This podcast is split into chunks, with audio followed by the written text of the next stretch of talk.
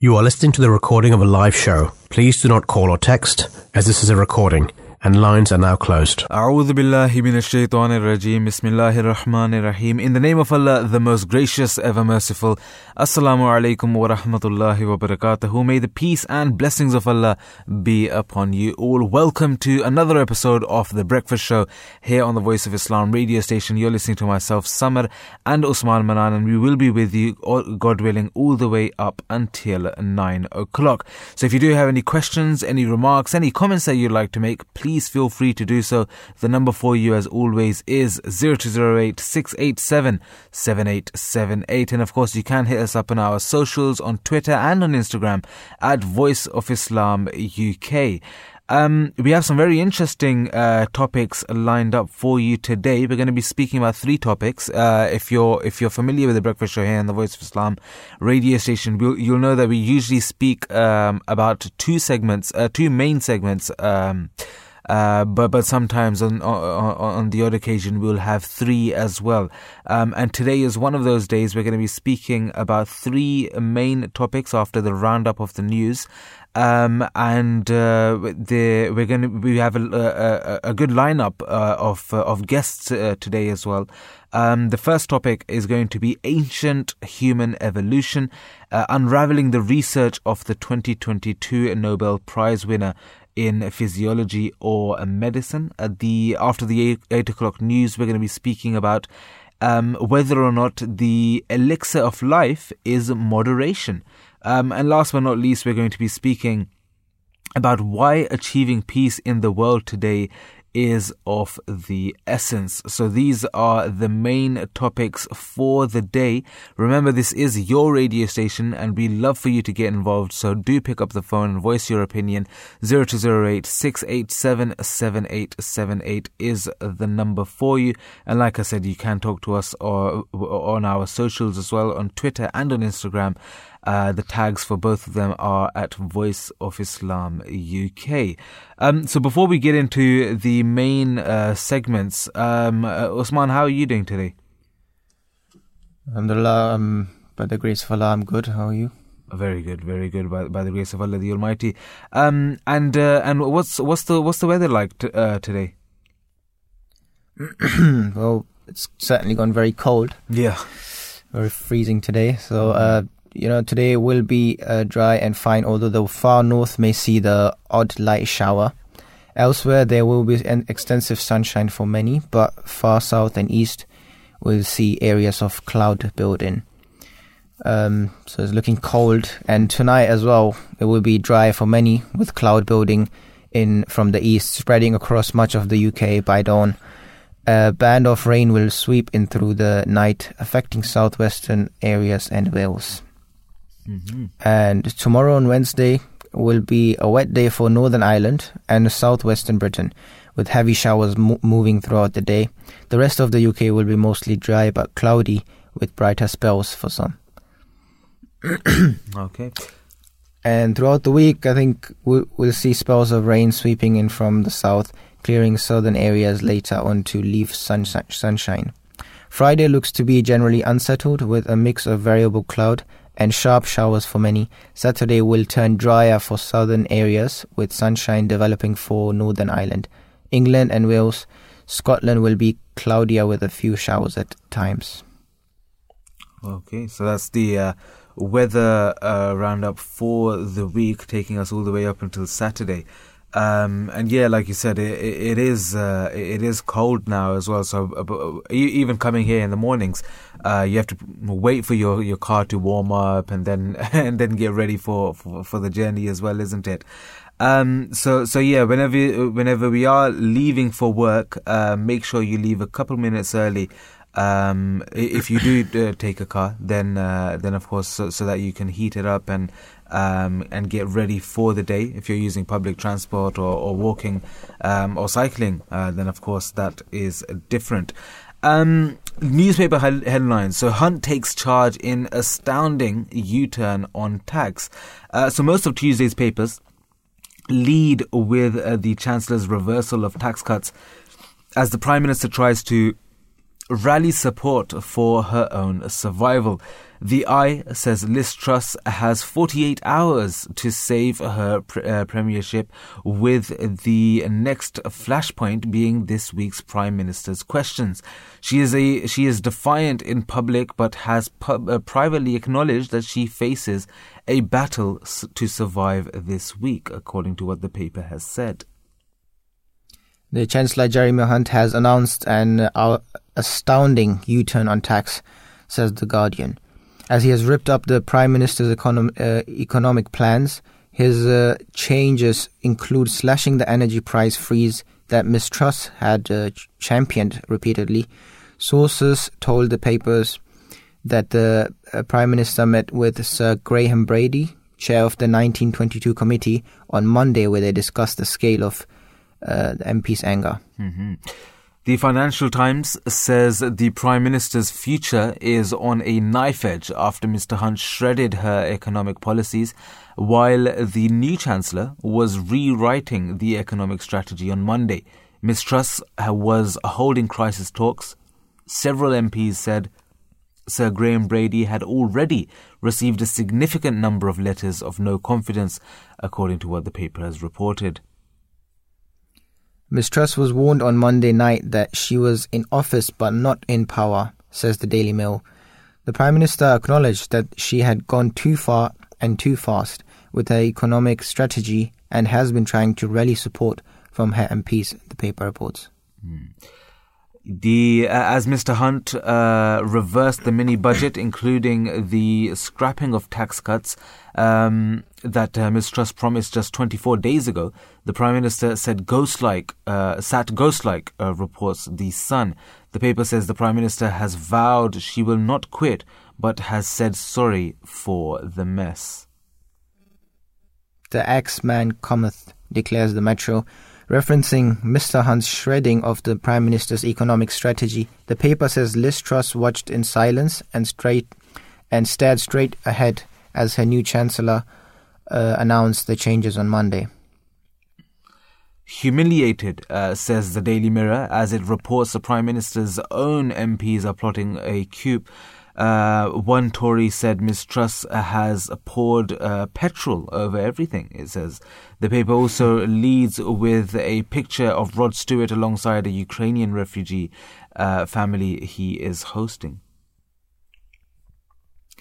Uh, looking ahead to Tuesday, the Chancellor will confront the Cabinet with a demand to find spending cuts to restore the UK's economic credibility, says the Telegraph.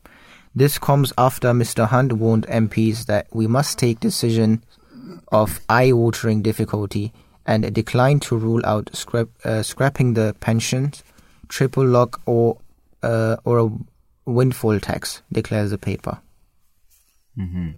Uh, families could face up to £5,000 uh, energy bills from uh, April after the Prime Minister was forced to rip up her economic plans says The Times. Mr. Hunt announced on Monday that the energy price guarantee will come to an end in April. The paper reports that Ms. Truss is fighting for her survival after six U turns on her plans in one day. The Daily Star has used salad references to explain story. The story leading uh, all of uh, Tuesday's papers. Ms. Truss is on leaf support, and her tax plans have hit an iceberg says the paper. Very nice. Uh, and, and, and there's a, there's an image as well, uh, which uh, I'm sure our listeners will like to see over there as well. Um, all of the papers focus on Liz Truss uh, and her government's efforts to restore its economic credibility. Uh, like we said earlier, The Sun says the Prime Minister sat silence in the Commons at the uh, new chancellor, uh, as the new chancellor ripped up the mini budget. It describes her as being the ghost PM. The Financial Times says she was pale and motionless as she listened to Jeremy Hunt read the last rites on her economic plan. In his sketch in the Times, uh, Quentin Letts calls her a wraith in a state of shock. The Daily Mail says watching M- uh, Miss Truss put on a brave face was excruciating. Um, Daily Mirror's take is uh, quote unquote humiliated Um, moving on to the Guardian says uh, Mr. Hunt uh, shredded the Prime Minister's economic policies in one of the most astonishing U-turns in modern political history, offering uh, an assessment on the Chancellor's performance. The Eye says he took charge. Christopher Hope uh, writes in the Daily Telegraph that Mr. Hunt dis, uh, uh, his boss with the calmness of an HR manager firing someone over Zoom. The Daily Express says he showed signs of being someone who just might have the mettle to navigate the government through the choppy waters that lie ahead. Um, so, so I mean, of course, like like I said, there's plenty of speculation about the prime minister's uh, future. The uh, uh, Telegraph reports that conservative rebels have sped up uh, plots to oust her from uh, uh, from office.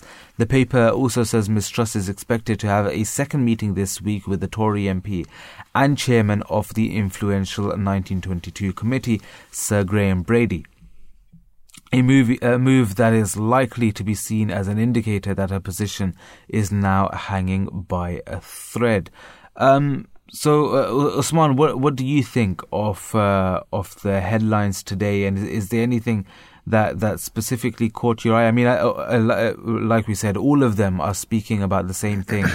Um, but whether it's through the headlines or maybe other articles within the news, um, what, what what do you think? Yeah, I see an overall very, very negative image of our prime minister, mm-hmm. and uh, it looks like nobody's happy. Well, let's see what Mr. Hunt will come in and what he will do. Maybe he can change the minds of the people.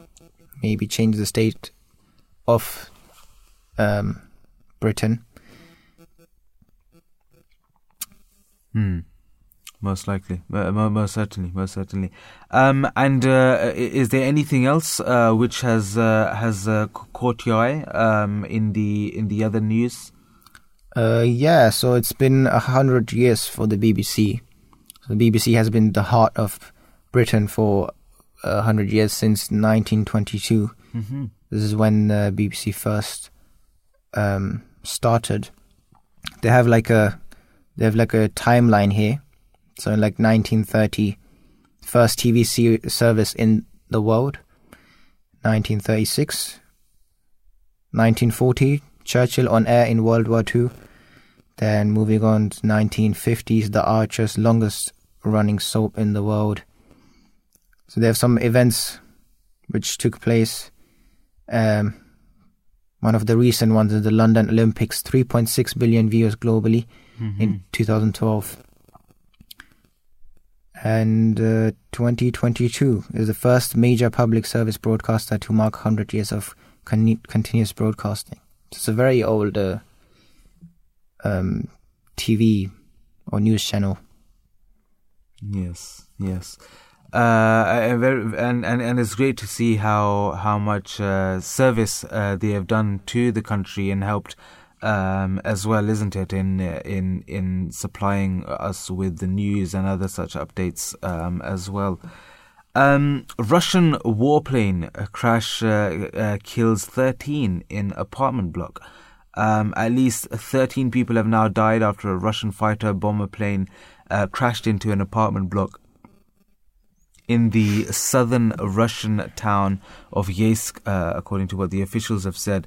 The two pilots of the Su 34 jet on a training flight ejected before it hit the building and caused a huge inferno. Rescuers revised the death toll after finishing their search of the rubble Russia's emergencies uh, ministry said three children were among the victims. The officials said 68 were rescued from the blaze in the nine story block. 19 injured people are being treated following the Monday evening crash, according to a report from the pilots who um, jettisoned from the plane. The reason for the crash was a fire in one of the engines during takeoff. Uh, this is what the Russian uh, Defense Ministry has said, and it, uh, they added that at the point where the Su 34 came down in the courtyard of a residential block, the plane's fuel supply caught fire. Footage has emerged, apparently showing uh, local residents trying to help one of the pilots, uh, pilots who can be seen lying on the ground with a parachute behind him. The port uh, town of Yeysk lies near the eastern Ukrainian war zone across the Sea of Azov um, from the devastated city of Mariupol, Mariupol um, and it has been used as a major training ground for Russian, Russia's naval aviation.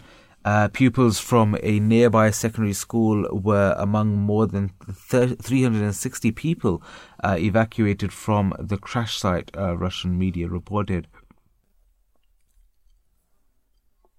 There's uh, images um, uh, being shared here on the BBC website as well of part of the jet's undercarriage, uh, how how it hangs from a gutted apartment, um, and then there's uh, various uh, pieces of footage shared on social media, uh, which shows the flames pouring from the apartment block. A local correspondent in Yeysk told Russia's state-run TV channel Rossiya uh, 24 that uh, two of the apartment blocks caught fire.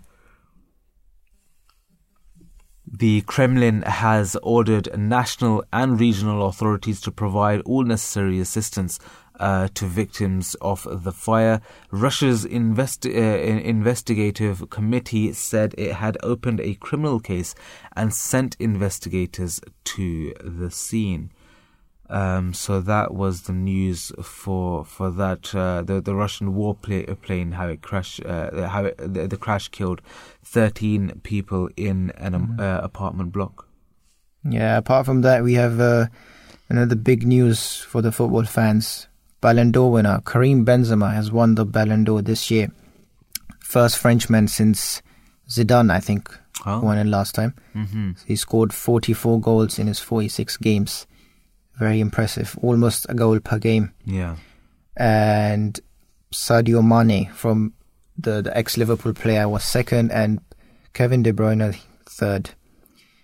So big news for the for the French mm. French people. Yeah. Last time I think they won was Zidane 1998. So uh, almost like 6, 12, 14 years. Yeah. 14 years. Nice, nice. And uh, um, uh, it, it I'm not sure about last year, but is is this the the first time in, in quite a while that uh, Messi and Ronaldo have not been in the top three? Yeah, I think so. Um, Messi, Ronaldo. Um, well, they have won from from the past 13 of these competitions. They are they have yeah. combined they have 12 yeah yeah yeah, so yeah. no but uh, I, because you, you, mentioned the, the the top three isn't it? Uh, Mane and De Bruyne as well. But um but but but yeah I th- I, thought they were they were always uh, in the top three. They one of them would always be winning it. Yeah but I thought uh, I, I think I don't know about last three. year. I don't I think last year they didn't give out uh, I think it was Lewandowski was meant to win it. Okay. But it didn't happen because of COVID restrictions. I don't know if it was last year or the year before that. Okay. Yeah, but it's been like two, three years. Messi and Ronaldo are not in the game oh, okay. for, for this Ballon d'Or anymore. Oh, well, fair enough. Um, and uh, and with that, we're going to be taking uh, a, uh, a, a very short break. Um, and once we do come back, we'll be speaking about our first uh, topic for the day, first main topic for the day: ancient human evolution unraveling the research of the 22, um, um, uh, 2022 sorry, Nobel Prize winner in physiology or medicine. Just to serve as a reminder, after the 8 o'clock news, we're going to be speaking about moderation and whether or not it is the elixir of life. Um, and after that, why achieving peace in the world today is of the essence. So don't go anywhere and join us after the break. Allah.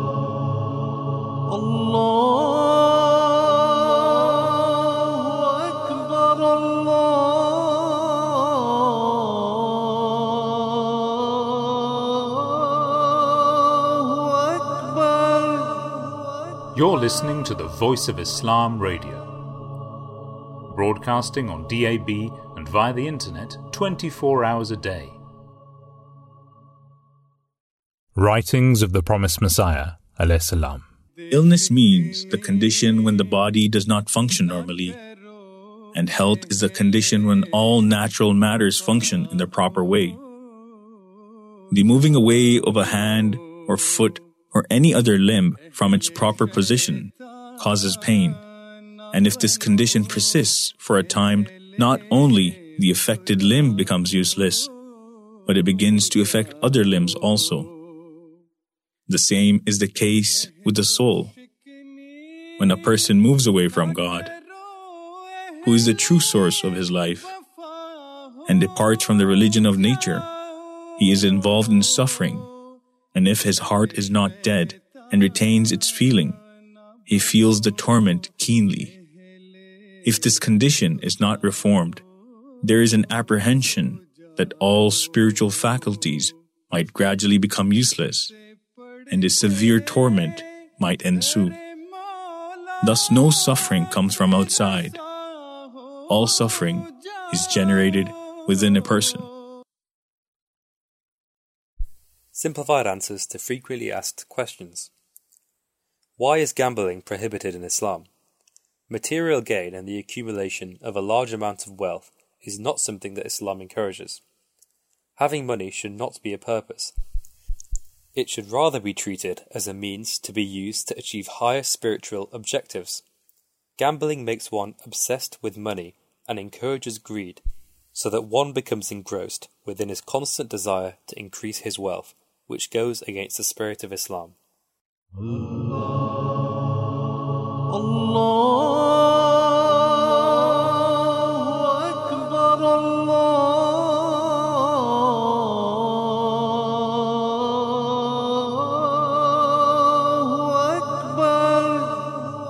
You're listening to the Voice of Islam Radio, broadcasting on DAB and via the internet 24 hours a day.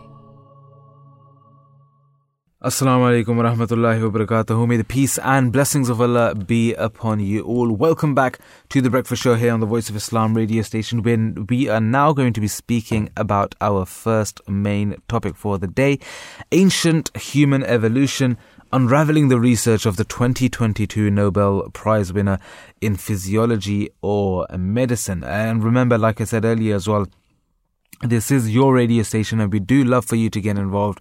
So do pick up the phone and give us a call.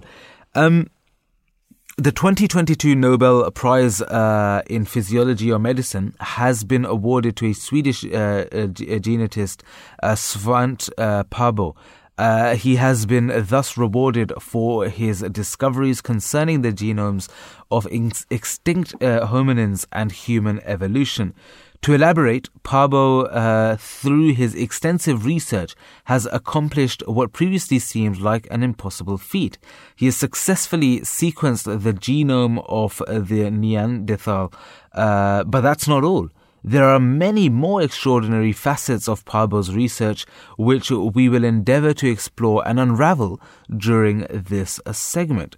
Um, so, b- before we speak uh, about um, his research, um, uh, Usman, can you just tell us a little bit about his uh, his background, person. Please? Yeah, yeah, exactly. so, um, uh, Svante Pääbo, I don't know if how to pronounce it, but he was born in Stockholm Sweden on 20th April 1955, and he attained his PhD degree at the University of Uppsala in 1986. He, special, uh, he specializes in the field of evolutionary genetics, one of the founder of paleogenetics, a field which focuses on the study of early humans as well as other ancient species. He has worked greatly on the subject of the Neanderthal genome, uh, and he became a founding director of the Department of Genetics at the Max Planck Institute for uh, Ele- Evolutionary Anthropology in 1997. hmm And uh, I mean, wh- whilst talking about this uh, this topics, automatically, if like uh, a few verses of the mind uh, of the Holy Quran come to mind, isn't it? Um, when it talks about knowledge, or when it talks about uh, the the acquisition of knowledge as well, isn't it? So, what what what do you think? What what does the Quran teach us uh, about this? Uh, yeah, certainly there's many verses regarding this. For example, in chapter 20, uh, God Almighty states that exalted then is Allah, the true King, And be not impatient for the Quran where its revelation is completed unto thee, but only say, O my Lord, increase me in knowledge. It's a very beautiful prayer, very short. Yeah. I think very easy to learn as well, and uh, something you should, you know, recite all the time. And Yeah. why not? Who doesn't? Who doesn't want more knowledge? Exactly. Another place, um, God Almighty states that say, "Are those who know e- who know equal to those who know not?" So this verse clearly highlights the elevated status of education and those who gain knowledge in the eyes of Allah Almighty. Um, I mean, it's it's amazing how much emphasis uh, Allah the Almighty has put uh, in the acquisi- uh, acquisition of knowledge, um, and we can see this not only through the verses of the Holy Quran, like you've mentioned and given reference to, uh, but also if the if we go to the narrations of the Holy Prophet Muhammad, may the peace and blessings of Allah be upon him, um, he he's he's said many a time uh, when it comes to to this, when it comes to acquiring knowledge. Uh, but we'll just mention um, a a few. Um, uh, a few just for the benefit of our our, our listeners, uh, but uh, um, I'm sure our regular listeners will be well aware of these anyway, since we we often repeat them um, here on the Voice of Islam radio station. Um, the Holy Prophet Muhammad, may the peace and blessings of Allah be upon him, said that the word of wisdom is the lost property of a Muslim, so that wherever he finds it, he should take it as he is most entitled to it. The Holy Prophet also said that seek knowledge though it may be found in a country as far away as China. Uh, and remember, this is not uh, saying it uh, now in this t- uh, day and age where it's uh, so easy for us to travel, so easy for us to just book a flight and just go wherever we want, right? But uh, but this was at a at a uh, at a time when there was no planes, there were, there was no such mode of travel. The, the the the fastest that you can get somewhere would probably be on a horse or something like that. Um, and from Saudi Arabia uh, all the way to China, this is this would be such a strenuous task, uh, which would take uh, uh, months uh, on end for, for someone to actually uh, complete this journey. Uh, but still, uh, this is this just it just goes to show the significance uh, that Islam has laid down upon the acquisition of knowledge. And last but not least, um, the Holy Prophet Muhammad, may the peace and blessings of Allah be upon him, he also said that seeking of knowledge is obligatory upon every Muslim man and and uh, woman. Um, and uh, I mean, this just dispels um, uh, so many uh, notions and so many um, uh, uh, uh, feelings that, that people have when it comes to Islam that women are maybe oppressed or they cannot go out and work or they cannot go out and study and other such things.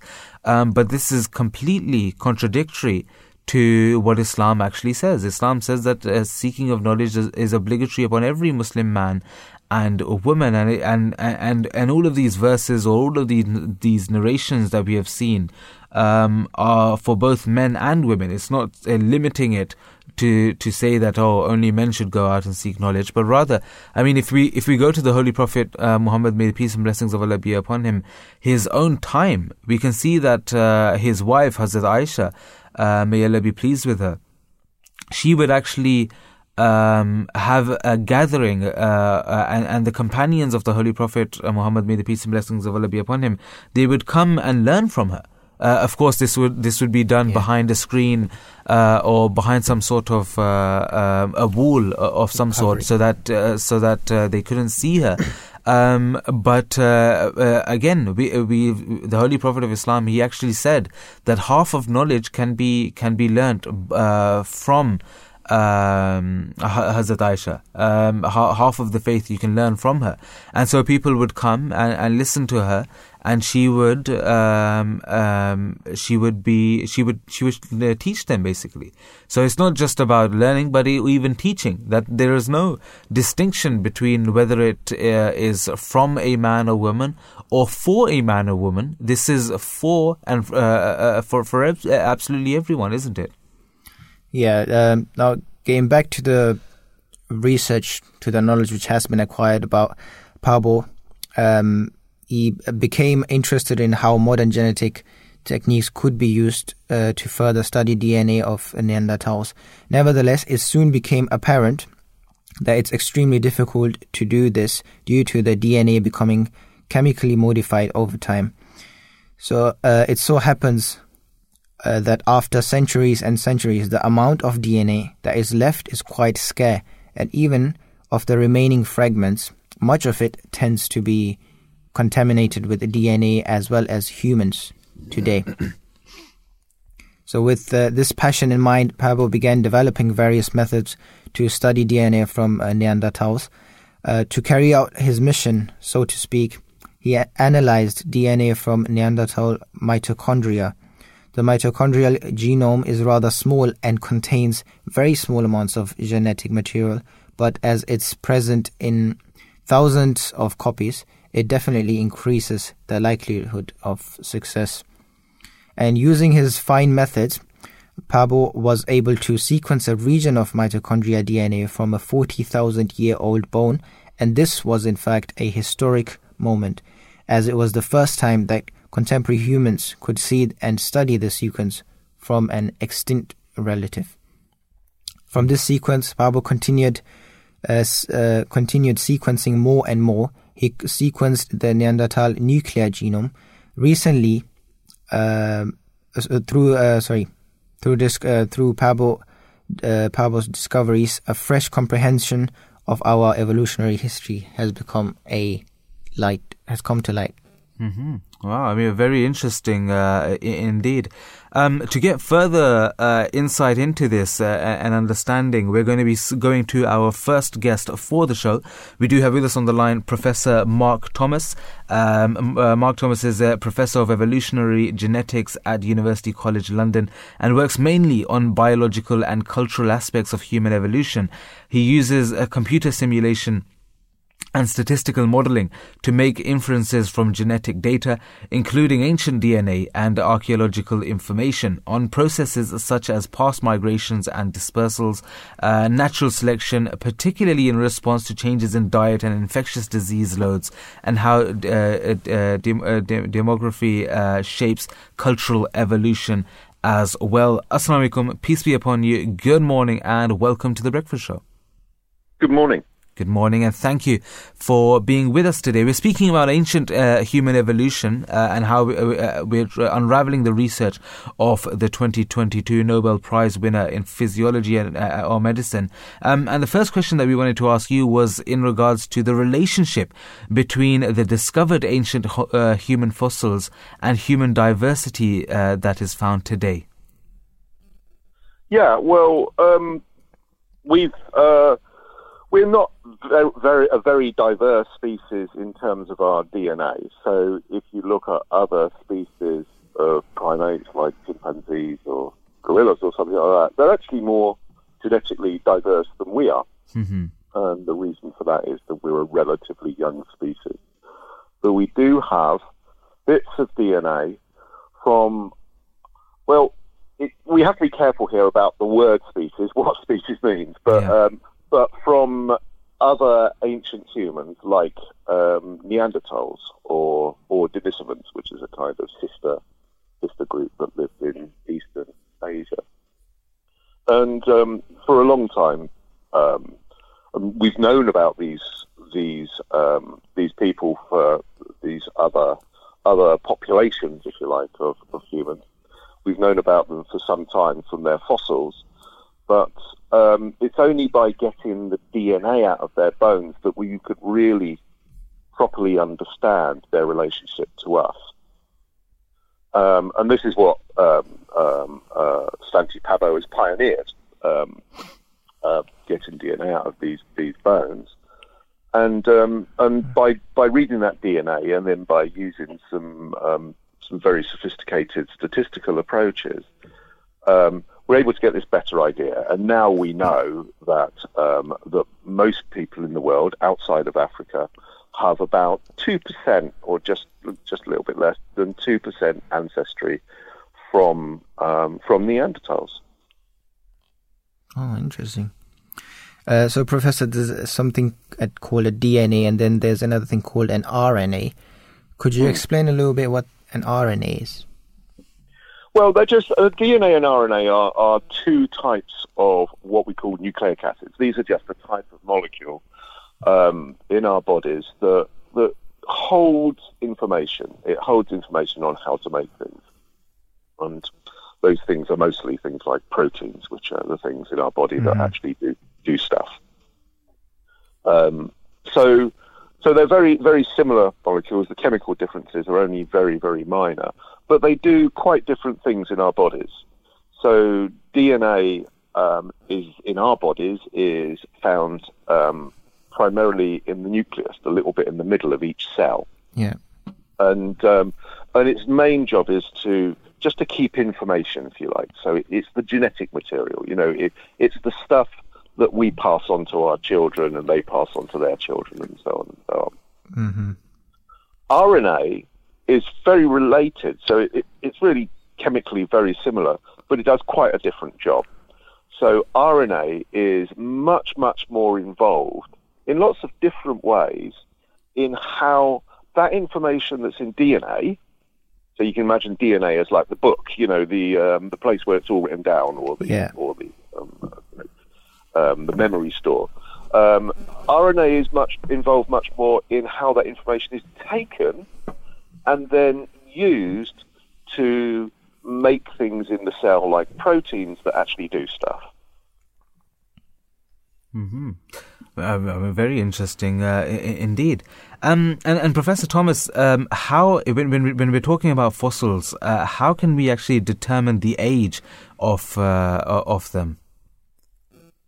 Right. So there are various different methods. Um, one way is that you just look at the layer that it's um, that it exists in. So if you've got other things that are buried around the same time, and you can get an idea of how old they are from, for example, um, you know, the type of pottery or something like that, then um, then you can get an idea of how old a fossil is.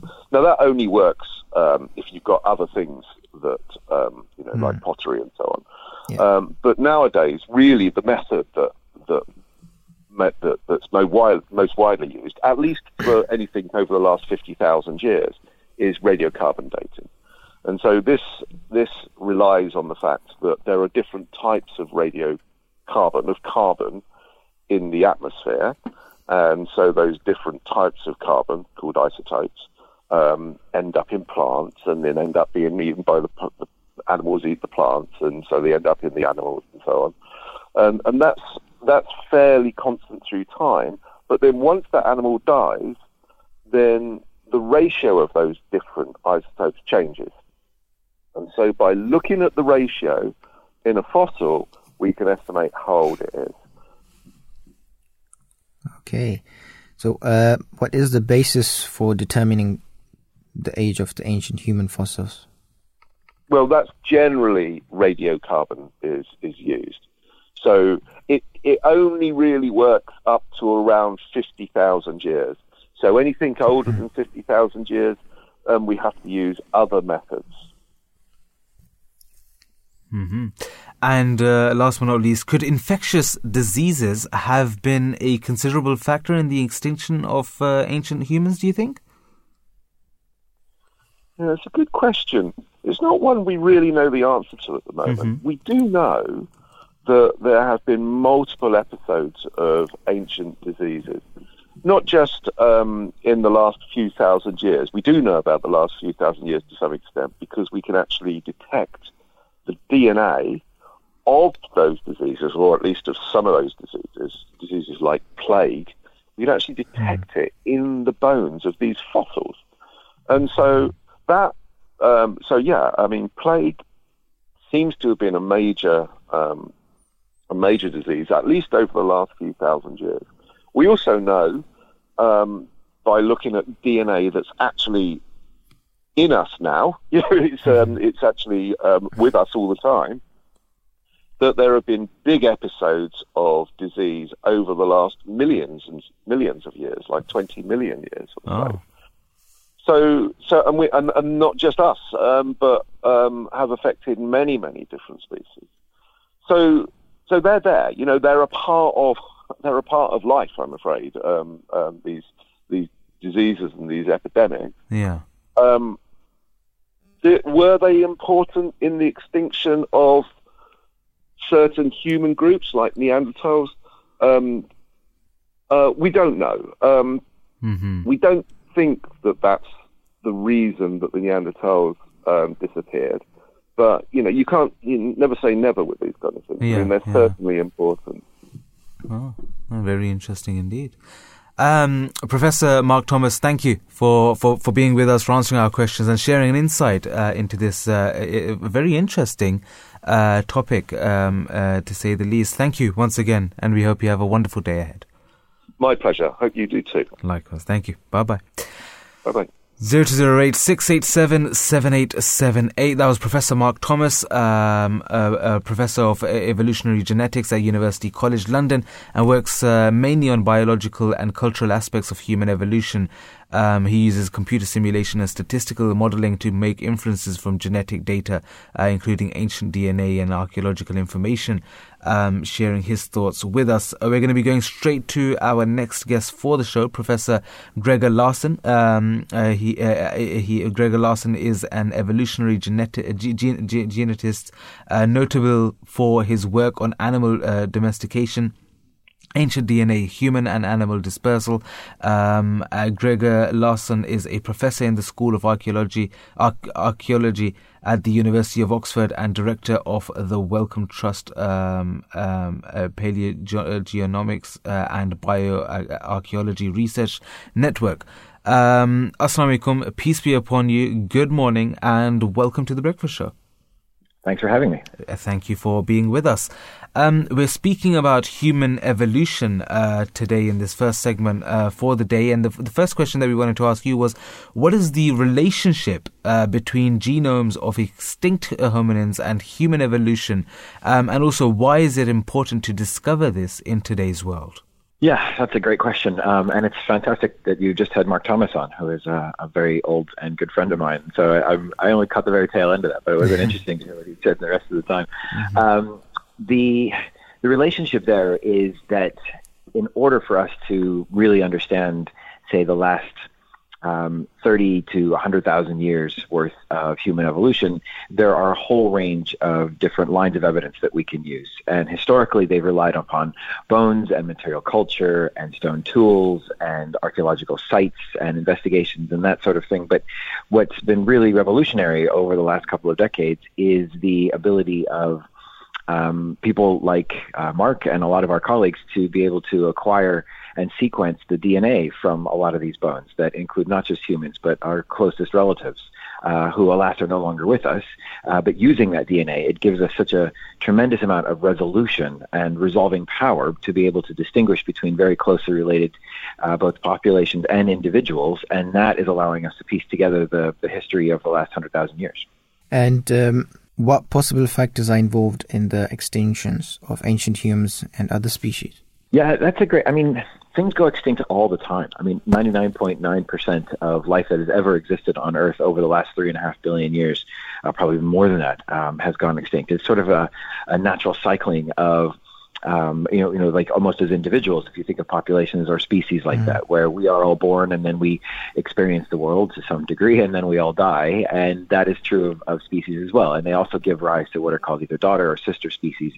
And so the factors that are involved, I mean, part of it is just a living and dying thing, but there's all kinds of things from uh, just uh, a, all kind of different sorts of change involving climate change, or just uh, different selective pressures that, or diseases, or any number of challenges that uh, populations face that mean that they don't survive over huge long periods of time, but they survive long enough often to leave their bones in the archaeological record for us to be able to go and uh, collect them and then sequence them and be able to discern the relationships they had with uh, both populations at the time as well as our own species now. hmm And uh, did uh, Neanderthal uh, genes pass on disease and immune genes to modern humans, do you think? Yeah, absolutely. I mean, what's really fascinating is because, as I was saying about the resolving power and just the sheer amount of information, I mean, a human genome is approximately 3 billion base pairs long, which is a very large number, and there's a whole lot of potential changes in there.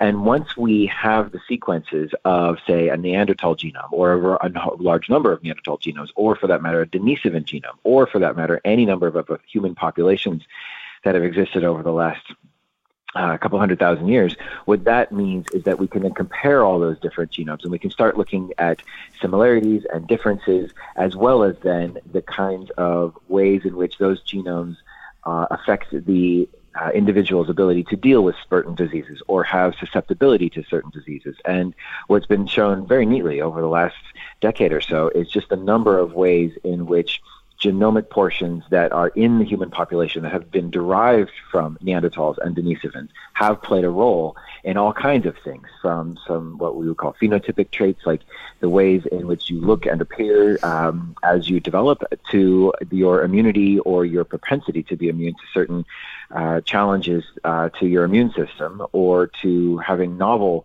um, uh, diseases attack you, but then you have a, an increased ability to be able to handle that simply because you have some ancestry in some part of your genome from either Neanderthals or Denisovans. So being able to unpick all of that has just been absolutely fascinating. Mm.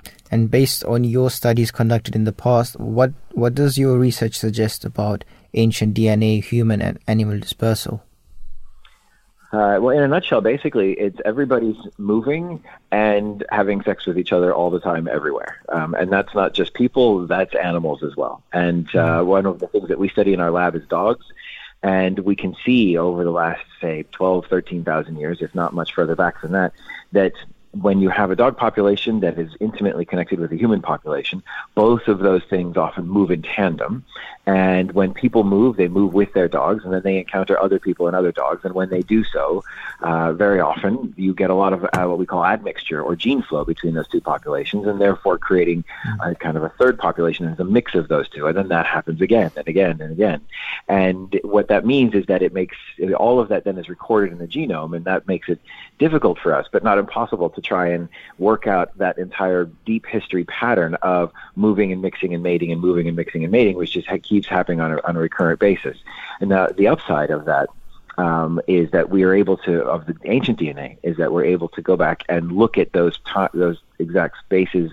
Whereas right now, if we were just to look at the modern population, mm. uh, it's very difficult for us to unpick the past or try and infer the past simply from a modern population alone. I mean, the analogy I like to use is that if you sit down to have uh, a lovely hot bowl of soup and it's just all homogeneous and red and it tastes sure it tastes good, but if you were then to try and guess the exact combination and timing of the addition of the ingredients that went into mm. making that soup, there's probably a hundred different ways to do that. Yeah. And what having the ancient DNA allows us to do is to go and say, okay, this was this ingredient and this time and space, and that mixed with this ingredient at this particular time, and therefore it led to this particular ingredient, which then led to a, another mixing and mating later on. And so, mm-hmm. being able to go back and actually piece together the sequence of events that led to the modern population is something we can only do with ancient DNA. Wow, wow, very, very fascinating indeed.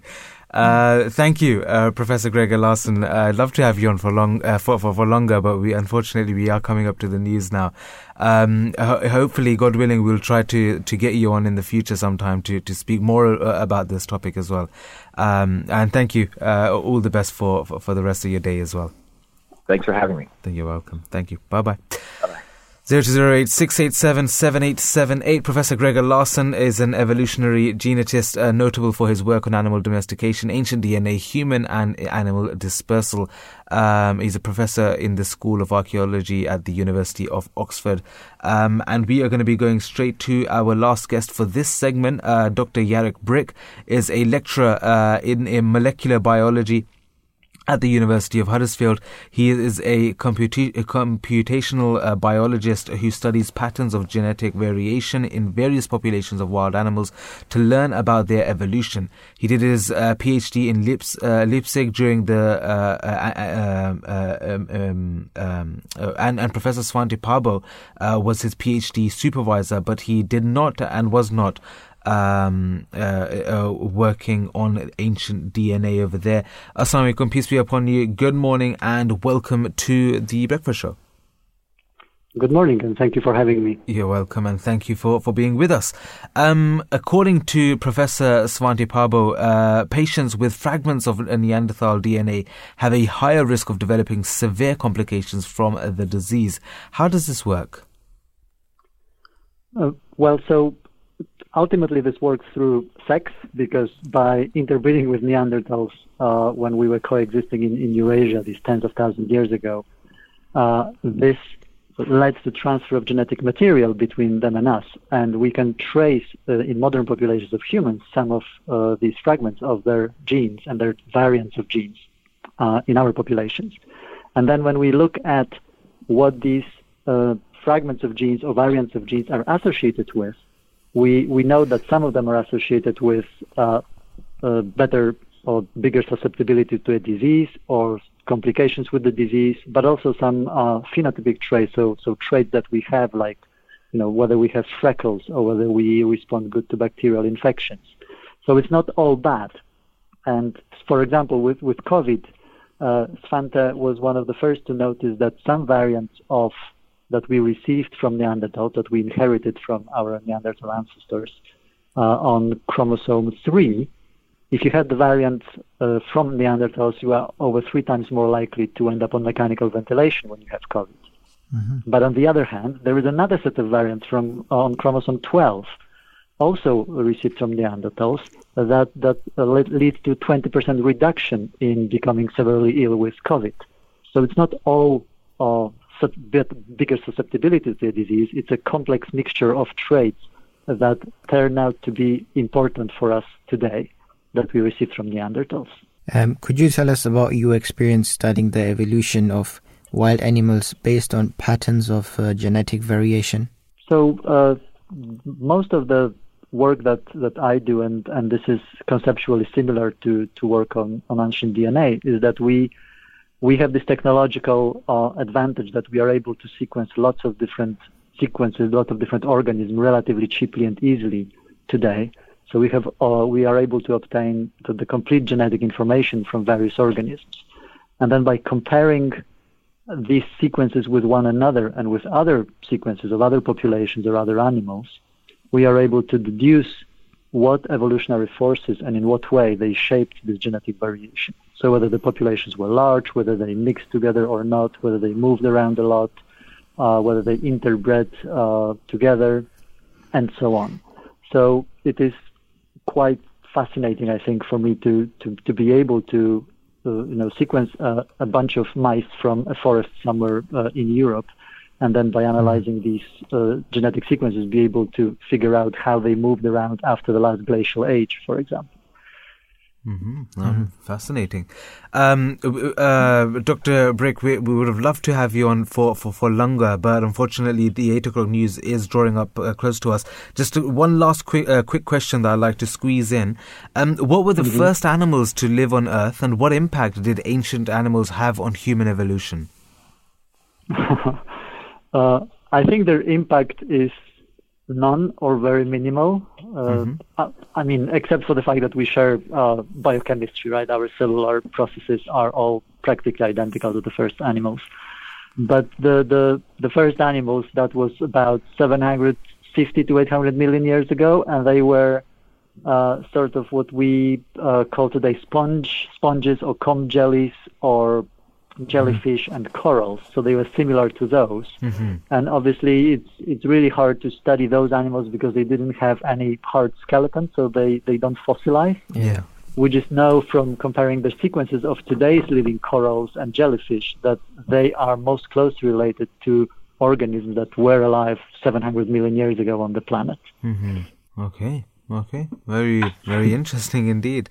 Um, uh, Dr. Jarek Bryk, uh, thank you for, for, for being with us. And again, like I said, uh, we we we would have uh, loved to keep the conversation going, but unfortunately, time has gotten the better of us.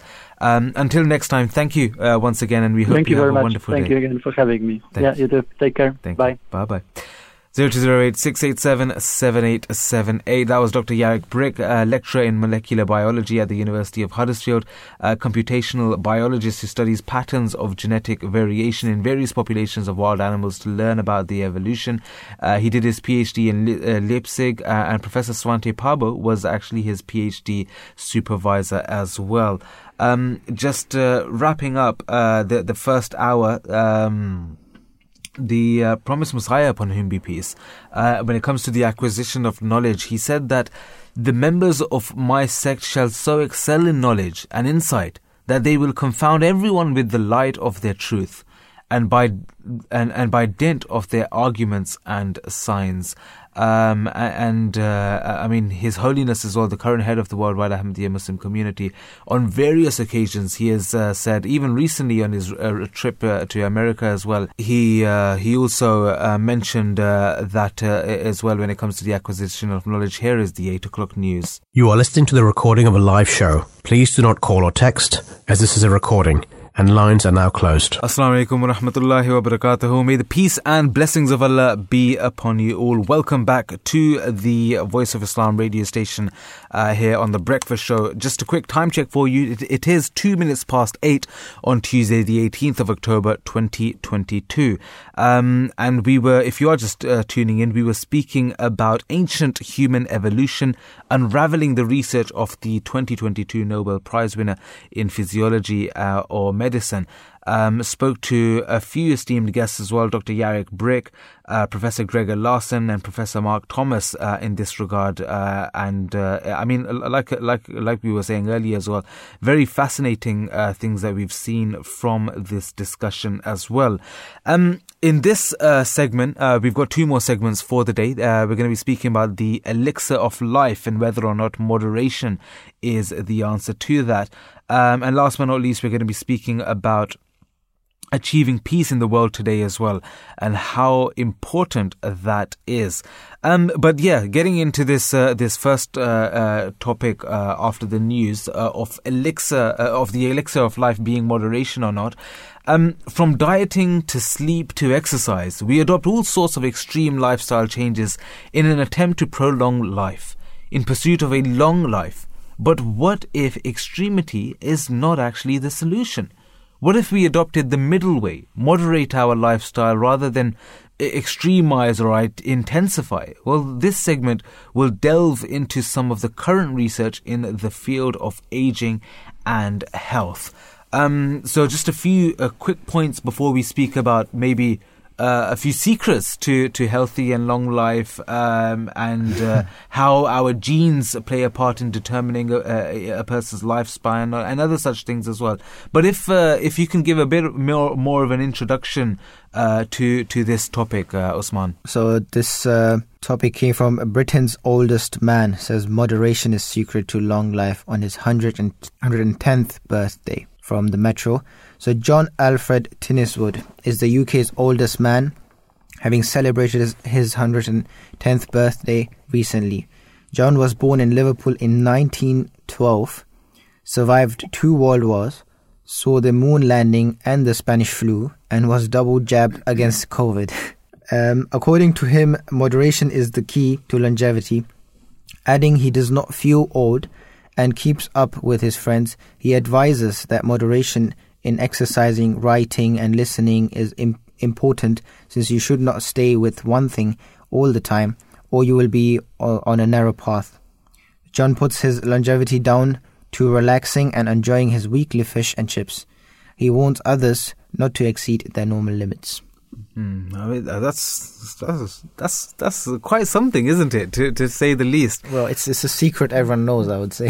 yeah, but uh, but no, I mean it's it's amazing. Like uh, at the age of 110, uh, yet he still feels young, keeps up with his friends.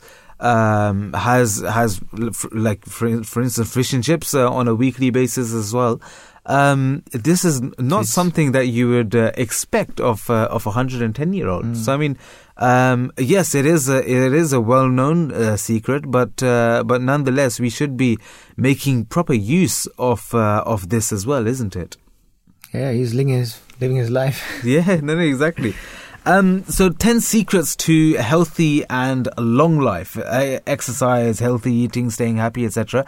Um, will uh, the, the first one uh, on this list that we have uh, is that According to numerous studies, nuts can lower cholesterol, blood pressure, inflammation, diabetes, meta- uh, metabolic uh, syndrome, levels of belly fat, and some types of cancer as well. Uh, due to the presence of the bioactive ingredient uh, uh, uh, curcumin, um, which uh, may help maintain brain, heart, and lung function as well as offer protection against cancer and age related disorders.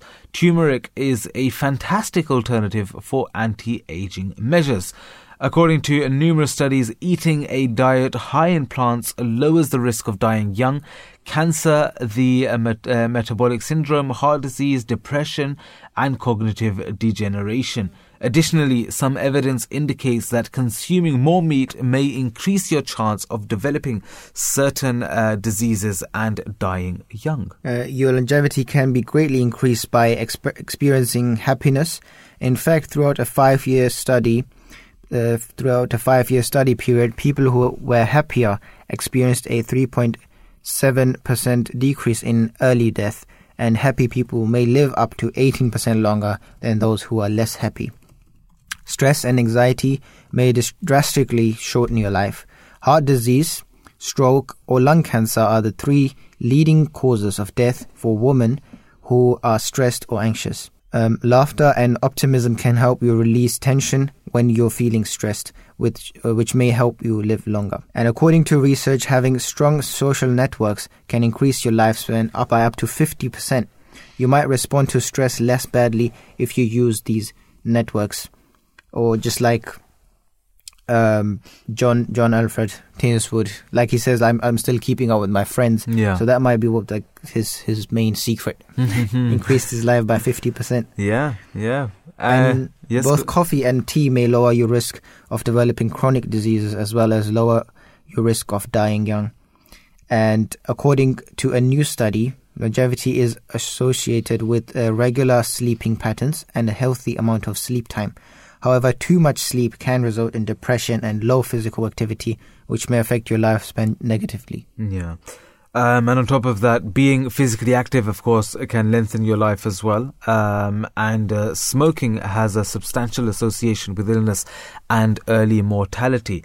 Um, I mean, from this, we can see that, uh, I mean, we've, we've mentioned uh, a lot of things which we can do or abstain from um, or, or consume uh, in order to maybe live a longer and fuller life.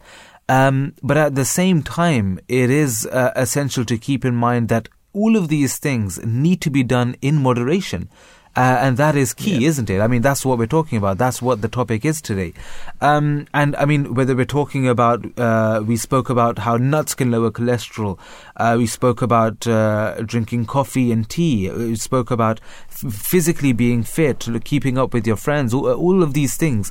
But th- but that doesn't mean that these are the only things that you should be doing, or you should excel so much in these things that uh, that you forget everything else. That you all you eat uh, or all you consume uh, is nuts or turmeric, or or you, you or you only exercise all day and all, night. Of course not. I mean, everything needs to be done in moderation. And even if we go to prayers, we we mention this a lot uh, here on the Voice of Islam radio station. But even uh, as Muslims, we are told that our duty is to, uh, of course, worship Allah the Almighty, to render thanks to Him, and of course, service mankind as well, isn't it? And even for that, Allah the Almighty ha- hasn't said that you should just go into the jungles or, or go into the forest um, and just pray 24 7. No, He said that there, there is a balance to life. Uh, he's set uh, prescribed times that these are the times in which you should be praying. Um, and, and in other times, go out, service uh, uh, uh, humanity, service mankind. Um, look after yourselves, look after your family members, um, and uh, so many other things as well. It's all about keeping a balanced uh, life. Just Uh, another uh, that's key. short secret uh, when I mentioned in the Holy Quran, God Almighty has mentioned that if you want that we we give you life on the earth, you should be beneficial to other human Hmm. beings. Exactly. This is a very big secret, and like this is how you build your social circles, Yeah. um, circle, and this is how you how you prolong your life. Definitely, definitely. Um, and with that, we're going to be going to our first guest for this segment. We do have with us on the line Owen Jones, uh, who is the author of the book Moderation is Key. Uh, she has a degree in accounting and finance. She got married soon after university and was a housewife for over 25 years. Her husband passed away in 2017 and in his latter years suffered the consequences of predominantly unhealthy habits, uh, which made Owen a passionate health and wellness advocate. Uh, she is regular in conducting uh, voluntary work. Her experiences include time with the Alvin Ailey Dance School Committee in New York City and an orphanage in Nigeria. She is currently involved in educating on cancer prevention. Um, Assalamu alaikum, peace be upon you. Good morning and welcome to the Breakfast Show. Thank you for You're- having me. You're welcome, and thank you for, for being with us. Um, could you tell our listeners a little bit about what motivated you to write your book, Moderation is Key? And could you give us a, a brief description uh, of your book as well, please? Yes. Um, so I was um, motivated to write the book Moderation is Key because I myself had been um, overweight in my um, late teens up to my, you know, um, 20s. And um, I just, you know, um, was not happy. I wasn't healthy and I, you know, um, I lost weight and I lost it quite, you know, easily. And I, you know, was, you know, I was eager to help people you know, achieve the same results as I, I did because I, I had seen so many people struggle and I wanted to help them. So the book moderation is key. In the book, I um, you know, remind people that they have only one body, and you know, so they have to look after that one body so it serves them well.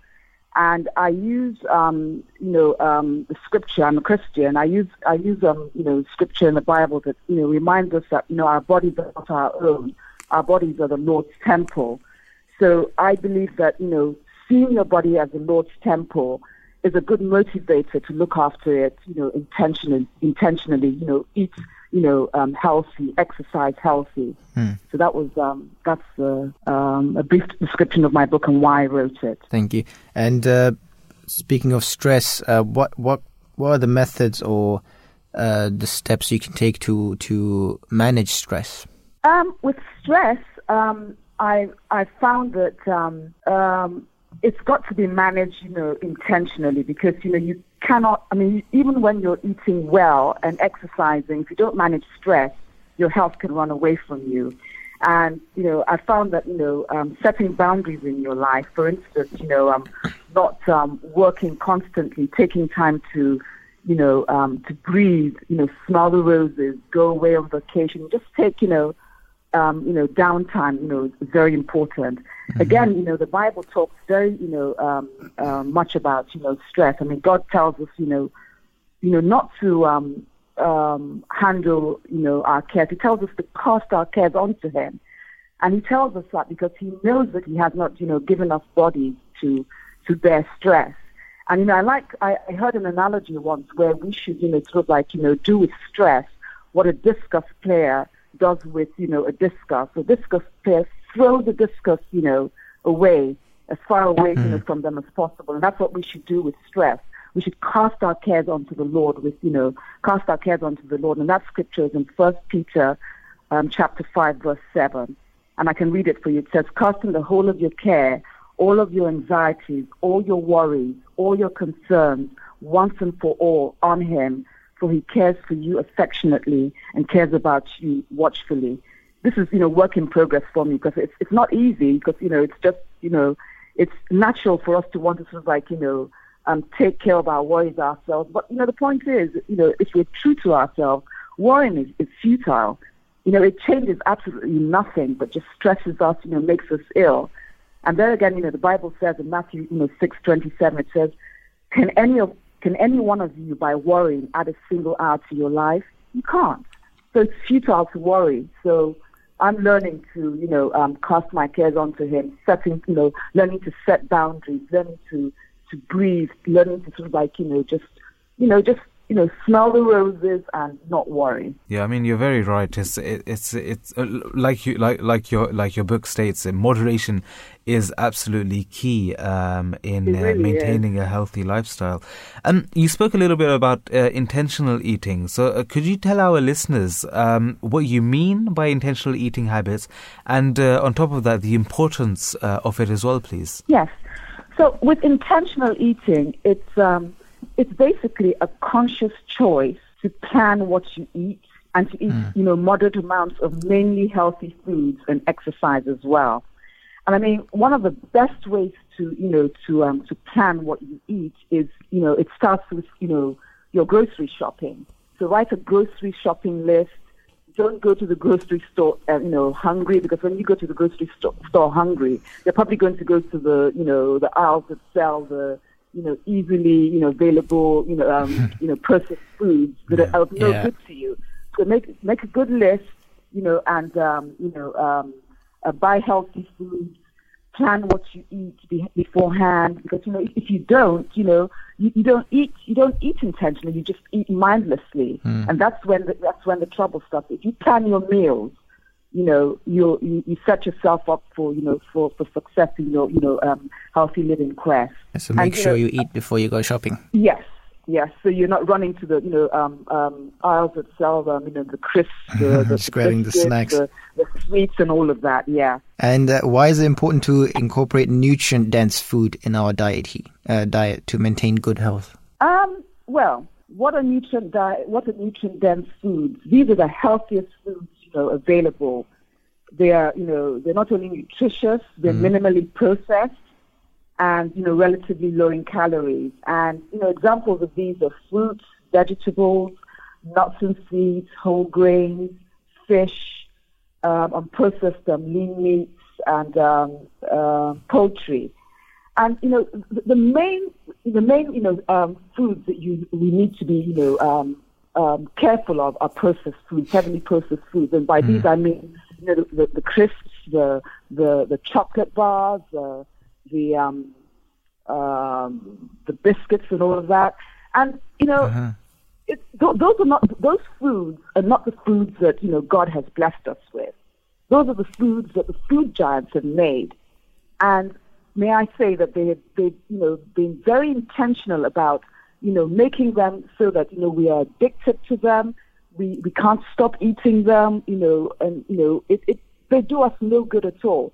So if we eat the nutrient dense foods, which I you know um, said are you know fruits, nuts, nuts and seeds, you know whole grains, lean meats, Yeah. those are the foods that you know God has provided us with, and if we eat them minimally processed, then we set ourselves up, you know, for you know um, a healthy, healthy life. Yeah, yeah, no, no, Yeah. most certainly. Um, and uh, I, I mean, fr- from this, we can see how important it is for, for us to um, obviously maintain a moderate lifestyle, uh, and of course, look Yeah. at uh, nutrient-dense uh, food in our in our diets to, to maintain good health, rather than, uh, like you said, uh, going uh, to, to to the aisles and shopping in which uh, all we can see is just snack uh, junk food, isn't it? Yeah. C- can I just also add something? I- I, find that one of the one of the easiest ways to sort of like you know, like I said, plan your meals, eat the nutrient nutrient dense meals, and I mean. For some, if you if, if somebody has you know kind of you know eating mainly processed foods, Hmm. it's going to be it's going to take time to sort of like you know wean themselves off. But if you make the effort to plan your meals and you know start to eat mainly nutrient dense foods, Yeah. then you know perhaps you can just have you know like a, a couple of biscuits as a dessert, as opposed to having you know a packet of crisps and you know biscuits for a meal. That's what I did. I you know that's I weaned myself off eating primarily you know. Um, uh, processed food, so I had to eat more nutrient dense food. And I would eat sort of like maybe a biscuit, you know, or, or two, maybe a, um, um, part of a, you know, of, of, of, a, of, a, of the chocolate bar. But when I read, when I wrote my book, I actually sort of like, you know, gravitated further away from the processed foods because I started, I learned more, and I, you know, I write about that in my chapter, chapter five of my book. I, I, I learned more just you know how much effort, how much you know research and development cost the you know the food giants have put into you know um, getting the right balance of you know salt, processed sugar, and you know um, unhealthy fats to get people addicted to their food. So I, I eat even less of them now, and I'm hoping that you know when people read my book, they can they can see, you know how those processed foods, the only the only body the only people who are benefiting from them are the manufacturers. Our bodies don't benefit, benefit from them at all. And it's not what God, you know, provided for us to eat. It just isn't. Yeah, yeah, no, no, most certainly. Um, thank you, um, uh, Owen Jones, for, for, for being with us, answering our questions, and sharing uh, uh, these pieces of information and, and tips uh, with our listeners as well to, to maintain a, uh, a healthy and balanced uh, life. Uh, thank you once again, and we hope you have a wonderful day ahead as well. Thank you very much. Thank you. Thank you for having me again. Likewise. Thank you. Thank you. Bye bye. Thanks. 0208 687 7878 is the number for you to call. That was Owen Jones, uh, the author of the book Moderation is Key. She has a degree in accounting and finance, um, and uh, she is regular in conducting voluntary work, and her experiences include. Uh, time with the Alvin Ailey Dance School Committee in New York City, an orphanage, uh, and an orphanage in Nigeria as well. Um, we're going to be going straight to our next guest now, uh, Dr. Chris Gaffney, uh, who is a senior lecturer in integrative uh, physiology at Lancaster University and does research into the physiology and metabolism that underpin disease, health, and athletic performance. Assalamu alaikum, peace be upon you. Good morning and welcome to the Breakfast Show. Good morning. Thank you for having me on. You're welcome, and thank you for, for being with us. Um, we are speaking about uh, obviously having a balanced uh, lifestyle, um, not too much of uh, of of any one thing. Like for instance, even when it comes to exercise or eating uh, good foods, like for instance nuts we spoke about. You don't just eat nuts. So obviously you have to have a balanced uh, lifestyle as well, isn't it? So for the benefit of our listeners, um, please could you enlighten us on what integrative uh, physiology or exercise science actually is, please? Yeah, of course. So starting off on the physiology side of things, so physiology is trying to understand about how the body functions. So integrated physiology in particular is trying to understand the mechanisms, so the real reasons why particular things change in response to, for example, disease and athletic performance that you mentioned in the introduction. When we think of exercise science, exercise science is trying to understand why why sport, why physical activities, not just in sporting settings, but even you know things like doing the gardening, for example, why they are good for our health and how we can optimize those particular types of exercise to try and improve our health long term. Mm, thank you very much. Uh, would you kindly uh, elucidate how there can be too much of a good thing, and conversely too little or something notorious? Yeah, sure. So I think, um, I mean, if we think on the exercise side of things, um, I, I would certainly advocate that, you know, unless you're an elite athlete, moderation generally is key. So I think, mm-hmm. um, you know, when people are embarking on things like marathon training, for example, you know, it's important that people um, progressively build their training, that they don't suddenly just try and do a marathon, for example. Um, but at the same time, we have to balance that with getting a sufficient dose of exercise. Um, so although there's good evidence that you know you can do really high intensity exercise for small amounts of time a day, you do need do need to stress the body enough to to show an adaptation. So um, it's finding that balance in the middle.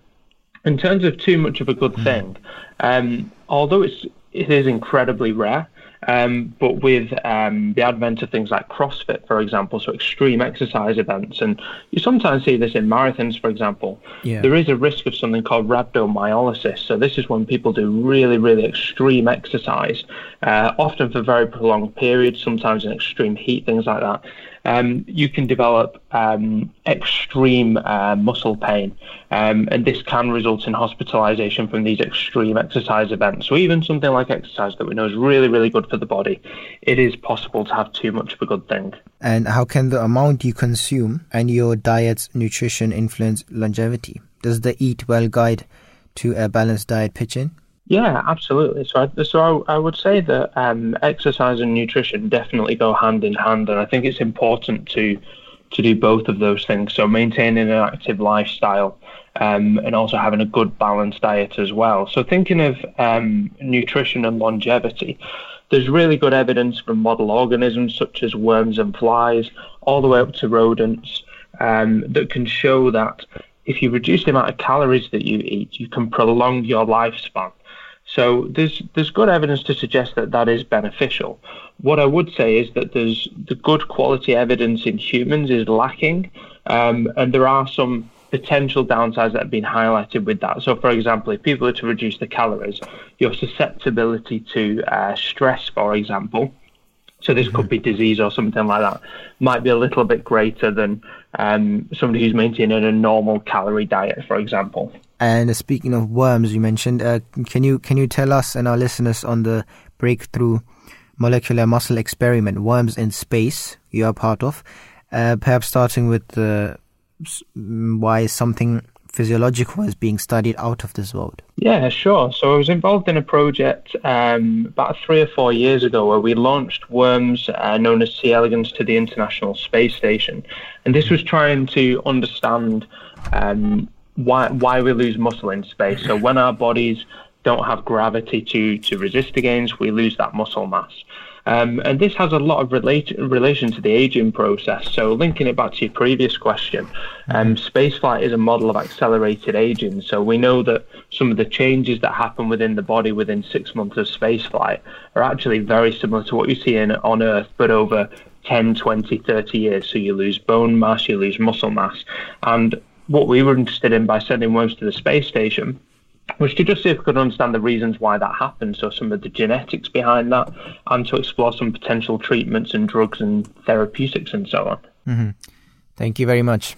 No problem. Thank you. Uh, it was uh, wonderful speaking with you, and uh, sh- thank you for sharing your insight into this uh, very interesting topic. Uh, we hope you have a wonderful day ahead as well. No problem. Thank you very much for having me on. You're welcome, and thank you. Bye bye. 0208 687 7878 is the number for you to call. That was Dr. Chris Gaffney, who is a senior lecturer in integrative physiology at uh, Lancaster University and does research into the physiology and met- metabolism that underpin disease, health, and athletic performance. Um, I mean, we can see that there's there's there's so much for us to keep in mind, isn't it? When it's uh, uh, when we're talking about maintaining a healthy life. Um, we need to have a balanced diet. We need to make sure that we incorporate, incorporate exercise in our uh, in our lifestyle as well and small uh, bits and bobs that we can do here and there, like uh, for instance, uh, walking to to to to to to to work or cycling, or um, maybe if you take public transport, then you can get off a stop or two earlier and uh, and walk the rest of the of the journey. I mean, anything that we can do, small small things that we can do, to really um, keep ourselves fit. Um, and of course, stress management is is absolutely key as well, isn't it? Because uh, we need to uh, manage our stress so that we don't uh, um, take too much tension um, and uh, live. Uh, I, I, wouldn't say live a carefree life. Of course, you need to be mindful of the things that, that are happening around you uh, within your circles as well. But it's all about managing the stress in such a way that it doesn't take a detrimental toll on mm. you, isn't it? Yeah, I always say like you shouldn't worry about things which are out of your control. Mm. So, like I had some friends, we especially during like exam times, after giving the exam, they would like stress about the answers. Well, I think this happened, this happened. Yeah, yeah, yeah. I would say just it's done. It, so now you know just pray for a good pray, result. Exactly. Yeah, yeah. what's what's done is done.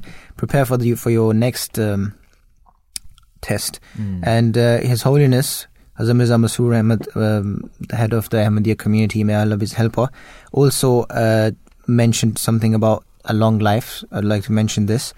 So he said, God gives longevity to things that are beneficial. We should endeavor to sincerely and constantly work towards the reformation of mankind. But this reformation cannot be through cannot be brought about with mere words. Rather, we should first reform ourselves by abiding by all the commandments of the Holy Quran. So again, uh, uh, like I mentioned before, the the the secret to longevity is being beneficial, being useful. Exactly. You know, in, in, everywhere in the world, you see if something is not of your use, you have a phone. If it stops working, if it stops calling, you throw it away. So the same applies to humans. If you don't do your job, if you do, if you are useless, basically, nobody is uh, is gonna need you, nobody wants you. Yeah. So yeah. then you technically, even if you are living, you're just forgotten by people, and that's a kind of a death. Yeah, yeah, no, no, most certainly. Um, and with that, um, actually, just one quick uh, thing that I'd like to mention before moving on to the next segment. Um, there's a narration from the time of the Holy Prophet Muhammad, may the peace and blessings of Allah be upon him, where, apologies, where once uh, while uh, they were on a journey, um, Hazrat Abu Musa, may Allah be pleased with him, narrates that when uh, where they were on a journey with the Holy Prophet of Islam, may the peace and blessings of Allah be upon him, and people started exclaiming rather loudly, Allahu Akbar, that God is the greatest. The Holy Prophet of Islam, may the peace and blessings of Allah be upon him, said that, O people, adopt a course of moderation. You are not addressing one who is deaf or absent, you are addressing the one who is all hearing, ever present, and is already with you. And I mean, from this we can see, and the promised Messiah, upon whom be peace, he's also stated as well that if you wish God in the heavens to be pleased with you, then be as one with each other, just as two brothers in a mother's womb. Be kind to your subordinates, your wives, and your needy brothers, so that kindness is shown to you in the heavens. If you become truly His, He will also become yours. Um, and it just it, it, just it shows us that uh, uh, we we we always need to adopt a moderate life, even when it's something uh, which is beneficial for others as well. When it's uh, when you're helping others and stuff like that as well. Of course, you need to look out for your own family as well. So, mm-hmm. so everything that we do, it needs to be in moderation. It's when it talk, when we're talking about moderation, uh, when we're talking about worship, even that you need to. You don't just pray twenty four seven, uh, like we mentioned earlier. There's set times for this. When you're uh, servicing mankind and helping humanity, there's a time for that when you're uh, spending time with your family, that, there's also a time for that as well. So these are the things that we need to keep in mind. Um, and when we do that, of course, we will be able to um, um, live a, uh, a, a, a, better and healthier lifestyle. Um, and with that, we're going to be going to our last segment for the day. Why achieving peace in the world today is of essence. Um, well, in the world today, uh, it is imperative to strive to, to establish peace on all levels. On countless occasions, um, the current worldwide head of the Ahmadiyya Muslim community, His Holiness Hazrat Mirza Masroor Ahmad, may Allah strengthen his hand, has brought the world's attention to the renewed threat of a nuclear war at the inaugural reception of Baitul Ikram Mosque um, uh, in Texas, USA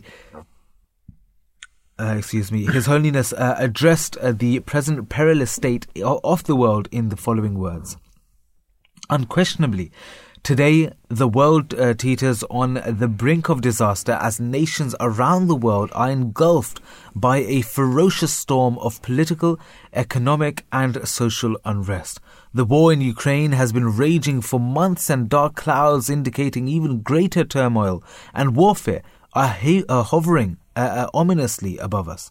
Opposing political blocs and reliances have been progressively entrenched as the world becomes increasingly polarized.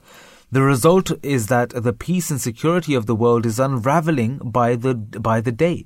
Until recently, threatening uh, to unleash nuclear weapons was considered unthinkable, but now such threats are uttered on an almost daily basis. Um, and this is the state that we are in today. Um, to get further insight into this, we're going to be going to our first guest for the show, Dr. Stephen Hall. Uh, Dr. Stephen uh, Hall is a lecturer uh, and assistant professor in politics, uh, international relations, and Russia at the University of Bath. He specializes in post Soviet politics and uh, uh, authoritarianism.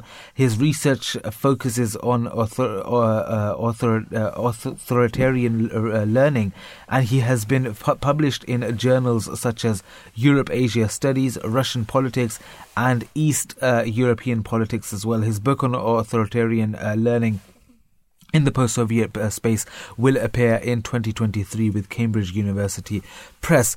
Assalamu alaikum, good morning, uh, peace be upon you, and welcome to the Breakfast Show. Good morning. Good morning, and thank you for, for being with us. Um, could you briefly explain what impact a war may have on global uh, economy, please? Well, it's a good question. I think, uh, you know, using the example of Russia's invasion of Ukraine, we can certainly see that any war of that scale, and probably a bigger one, would have catastrophic consequences for the global economy. America possibly is about to go into recession, as is Europe. Um, the price of oil and gas uh, would rise astronomically, as we can see. And we can certainly see that it's very likely that if the grain deal, which is being done between Russia and Ukraine, was to collapse, then obviously the price of bread, grain would go up as well, which would drastically affect uh, the global south. So any war uh, however minor, is going to have significant repercussions for the global economy. But a war on the scale of Russia's invasion of Ukraine or higher would be catastrophic. Mm-hmm. Being, a, being an expert in the area, uh, would you like uh, would you kindly enlighten our listeners on what um, authoritarian learning is? Authoritarian learning is uh, how autocracies or authoritarian regimes learn best survival practices. So they learn from each other or they learn from past domestic experiences, developing a palette of best practices to remain in power. This isn't just repression, this is through co-optation or legitimation initiatives, and they take ideas, as I've mentioned, from each other. They're in constant uh, dialogue, constantly trying to adapt, and often they get things wrong. Mm. But by collaborating together, they're more likely to get certain things right in order to survive. Mm-hmm. And uh, it, it, can be argued that the world is rapidly moving closer to a nuclear war since the Cold War. Um, what do you think can be done to de escalate the rising tensions? Well, I, think that this is one of the great uh, questions uh, of, of, the past few months in terms of we. There is certainly a lot of talk uh, of nuclear weapons. I think at the moment, in regards to what's happening in Ukraine, it is just that. Um, but certainly there are tensions between America and China per se. Um, and I think that there certainly has to be increased dialogue. How that would happen when countries don't want to talk, I can't give you an answer. I think that the United Nations has been seen to be to need reform. That's indeed true, and it, there is the possibility that through some sort of reform of the United Nations, through dialogue, then this that this situation can be escalate, de-escalated. But there still remains a norm that nuclear weapons are reprehensible, and hopefully that norm can still bring us back from the from any sort of brink in terms of the use of nuclear weapons. And in your opinion, what is the most crucial step to take for world peace? Well, I think, as, as I've said, um, the only way to for state for world peace to be achieved, and we all want this aim, is for states to governments to come together to have dialogue with one another. How that's achieved remains to be seen, and I think that there is certainly the organisation that is supposed to bring about world peace, the United Nations, has been seen to be ineffective, and there is a growing need for reform in the United Nations. I think that world peace can certainly be achieved through dialogue, through cooperation, and through people to people relations. And that is probably still the best way to to continue world mm-hmm. to continue towards world peace. Yeah, most certainly. I mean, this is exactly what His Holiness keeps on reminding world leaders uh, uh, uh, across the globe as well that uh, you mm. need to have this dialogue. You need to look out for other people's interests as well. Well, not other people, the whole world. Um, well, exactly. It, exactly. It's, it's, it's, not just about looking at your own vested interests, but it's actually thinking about the, the whole world at large, uh, and only then can we actually progress. Um, Dr. Stephen Hall, uh, thank you for, for being with us, for answering our questions, sharing your insight into this topic, uh, and we hope you have a wonderful day ahead as well. Thank you very much. Have a good day. Thank you. Bye bye. Bye bye. 0208 is the number for you to call. That was Dr. Stephen Hall, uh, who is a lecturer and an assistant uh, professor in politics, international relations, and Russia at the University of Bath. He specializes in post Soviet politics um, and his research uh, focuses on authoritarian uh, learning. And he has been published in journals such as Europe Asia Studies, Russian Politics, and East European Politics as well. We're going to be going straight to our next guest for the show. Dr. Marina Miron, uh, who is a postdoctoral researcher at the Defence Studies Department, King's College London. She specializes in military strategic uh, studies with a focus on Russia's military capabilities, including land, air, sea, space, and cyber domains, and its doctrinal thinking. She has been invited um, to numerous international events to cover Russia's military, including CyberSec Forum in Poland and Finnish National, National uh, Defence University's Russia Seminar 2022. Since the beginning of the war in Ukraine, Dr. Miron has appeared on multiple media outlets such as BBC, uh, BCC, uh, Channel 4, and Channel 5 to comment on the events on the ground as well as the geopolitical uh, geopolitical situation. Um, Assalamu alaikum, peace be upon you. Good morning and welcome to the Breakfast Show. Good morning. Thank you for having me. You're welcome, and thank you for being with us. Um, we're talking about a very important topic here today. And the first question, um, just getting straight into the questions, really. Um, the first one that we wanted to ask you was as someone working in the Defence Studies uh, Department at King's College London, um, could you briefly explain to our listeners what aspects of research you cover? Well, basically, um, luckily, we all have some sort of freedom to focus on things that are um, relevant to UK's national defence.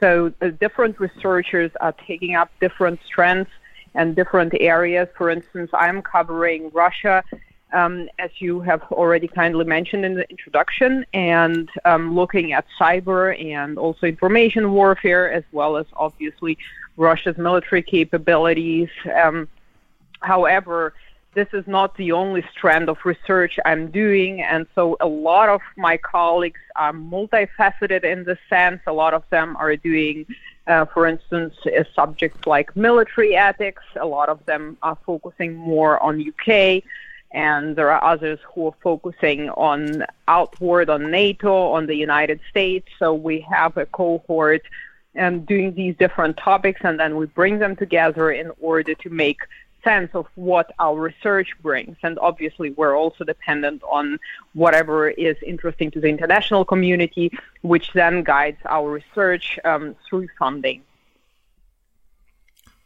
Uh, what exactly is military ethical education, and why is it important to ensure it's delivered? Well, military ethics is often misunderstood and is uh, pinned to international humanitarian law and is thought of um, as this old discipline stretching back to antiquity, uh, which is kind of this Western concept based on religion.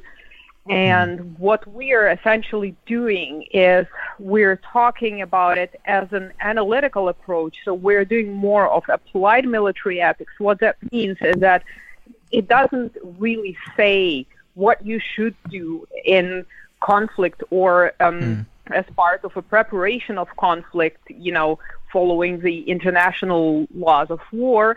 Rather, what it is about is if you are faced with ethical challenges, and nowadays we have quite a lot of those ethical challenges related to, um, let's say, emerging military technologies such as mm.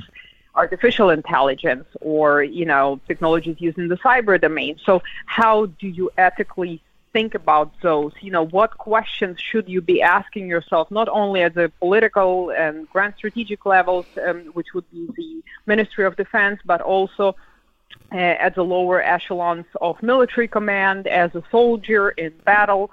Um, what questions do you ask yourself? For instance, if your adversary is not acting according to the international humanitarian law, should you then abide or does it give you, does it warrant you um, freedom of action in a sense that yours and free to use whatever force you deem necessary, even if it's not in compliance? So it, it, it's a way to think about ethical problems, and it's a way to obviously um, internally strengthen the unit cohesion among the armed forces, educate them about the existing laws, but more than anything, it's a way to guide thinking in a more general way, which is not linked to any philosophy or religious beliefs. Mm. Mm-hmm. And uh, would you, for the for the benefit of our listeners, would you kindly uh, illuminate on why you chose to study uh, um, uh military ethics um, and how it can actually help uh, the, the world, arguably on the brink of a nuclear war?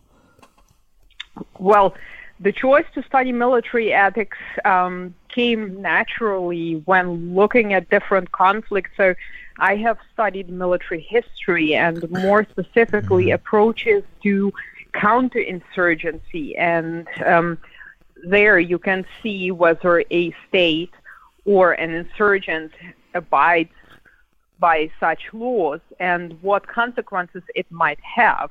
So um, the important part here is that, you know, in war you also have the neutral, um, or sometimes believed to be neutral uh, portion of the civilian population. So the argument goes if you behave ethically, then you are less likely to alienate the support of that population. So from this perspective, you know, there are different layers to military ethics.